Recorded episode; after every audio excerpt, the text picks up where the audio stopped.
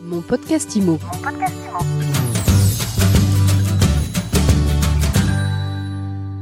Bonjour, bienvenue dans ce nouvel épisode de mon podcast IMO. Je suis Baptiste Julien Blandet. Aujourd'hui, je suis au congrès de la FNEM et je reçois Jonathan Lecanc-Clady. Bonjour.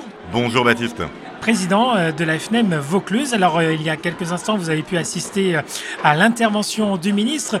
S'il y avait quelque chose à retenir de positif dans son intervention, ce serait quoi? Alors, le côté positif, c'est qu'il s'est effectivement engagé vis-à-vis de toute la profession qui était présente aujourd'hui à à s'opposer fermement à toute volonté de dérégulation des métiers de la transaction tel que le rapport de la ville de la concurrence le préconisait euh, au mois de juin dernier.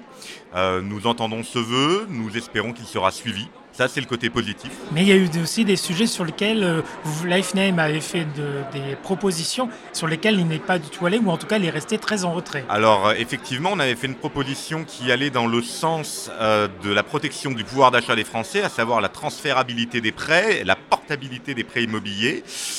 nous avons eu droit à une réponse de Normand qui a consisté à nous dire qu'il avait vu avec les banques et que les banques étaient d'accord pour le faire éventuellement sur les nouveaux prêts.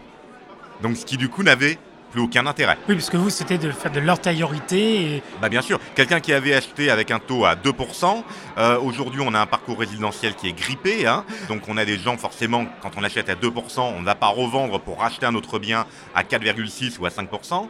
Euh, bah là, ça permettait à ces gens de, transférer éventuellement le prêt à leur acquéreur euh, ou de garder ce prêt et de le porter sur un autre projet. Donc ça aurait libéré de l'offre et donc ça aurait permis euh, bah, de libérer en fait euh, le parcours résidentiel de nos concitoyens. Là, bah, a priori, il a décidé, euh, en tout cas, de ne pas retenir cette proposition. Alors c'est peut-être temporaire, peut-être qu'il fera, il réfléchira un peu plus longtemps. Ce serait souhaitable, mais a priori, il avait l'air assez ferme sur le sujet. Alors il y avait l'autre sujet qui, qui, vous préoccupait, c'était sur la, loi climat, qui, qui, impose de nombreuses contraintes, qui elles aussi peuvent venir ajouter un élément de grippage, j'ai envie de dire, sur le marché. Là aussi, il n'a pas été très à l'écoute. La FNAIM lui avait fait des propositions euh, très concrètes, euh, notamment en copropriété pour euh, suspendre l'indécence programmée à l'adoption d'un plan pluriannuel de travaux, également sur le DPE collectif. Et bah, il nous a tout bêtement répondu que pour lui, il considérait que tout ça s'était reculé pour mieux sauter en fait. Et qu'il fallait maintenir la pression pour arriver à tendre au résultat. Au même titre, nous cessons de lui demander euh, un statut, un véritable statut du bailleur privé pour encourager l'investissement. Euh, eh bien, au lieu de, trouver des solutions, ils ont, a priori, dans le cadre d'un futur projet de loi logement hein, qui devra voir le jour au printemps, bah, fait le choix de tout raboter et de revenir à 30% sur soit pour la location nue ou la location meublée ou la location de courte durée. Je pense que ce n'est pas un bon message euh, pour les bailleurs privés et qu'effectivement, euh, ça va continuer à gripper très fortement le marché. L'arrivée de ce, projet de loi, donc le, pour le printemps, c'est aussi peut-être une, une, occasion de négocier fortement d'ici les dans les prochains jours, tout pendant le début de l'année euh. Bien sûr, puisqu'effectivement, nous, au niveau de la FNAIM et le corps intermédiaire et le tiers de confiance que nous sommes, gèrent plus de 90% des copropriétés en France. ils ont un objectif de transition énergétique et donc de rénovation énergétique à atteindre nos syndics euh, et administrateurs de biens et transactionnaires également seront le pivot euh, de cette rénovation énergétique. Euh, nous sommes prêts à accompagner l'État dans le cadre de cette rénovation énergétique, mais pour ça, il faut aussi que l'État nous accompagne. Et là, pour le moment, de ce que j'en comprends, c'est pas trop le cas. Bah, le, ministre a été clair. Il veut voir les prix de l'immobilier baisser en France. Euh, selon lui, il y a une sorte de déni quand même qu'on a pu voir ce matin, notamment sur le nombre de passoires énergétiques. Nous, on ne compte pas tout à fait de la même manière, mais c'est normal parce que nous, nous sommes sur le terrain. Donc, on se retrouve avec aujourd'hui une profession qui souffre d'une crise, qui euh, pèse 16,5 milliards d'euros dans l'économie française, 200 000 emplois.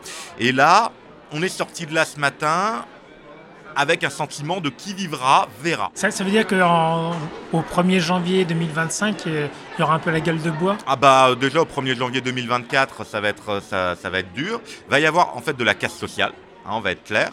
La branche immobilière en France, c'est 200 000 emplois. La branche du BTP en France, c'est 300 000 emplois. On parle d'un demi-million d'emplois. On va forcément avoir une hausse du chômage on va forcément avoir une, une hausse des défaillances dans nos rangs. Euh, et c'est ce type de politique qui en seront comptables. Et qui en seront comptables devant les Français, qui en seront comptables demain euh, devant les gens qui perdent leur emploi. Nous, en tout cas, on va garder un peu de positif. Nous, on est dans le Vaucluse. Dans le Vaucluse, le Vaucluse, c'est la région sud, c'est la PACA. nous sommes une région qui demeure très attractive. Oui, on l'avait évoqué dans un précédent podcast où vous valorisez voilà, un, département qui résiste plutôt mieux par rapport à d'autres. Qui résiste plutôt mieux. Donc, certes, sur 12 mois glissants, on a eu une hausse de 1% des prix, mais ça veut une hausse de 1% des prix là, ça veut aussi dire une baisse de 4,8% des prix à Avignon, corrigé de l'inflation, ça fait 8. On s'attend à peu près la même chose l'année prochaine, à une baisse des volumes qui revient en fait sur des standards normaux, à 800 000 transactions par an au niveau national, ce qu'on a connu hein, pendant, pendant des années.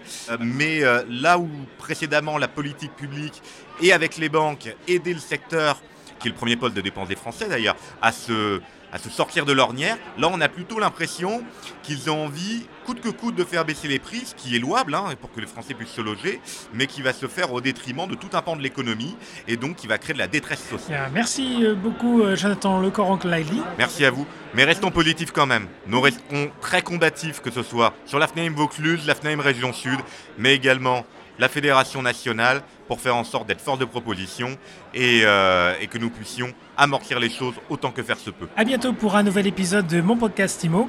Vous le savez, vous pouvez retrouver les précédents épisodes sur notre site et également sur les plateformes de streaming. Mon podcast IMO. Mon podcast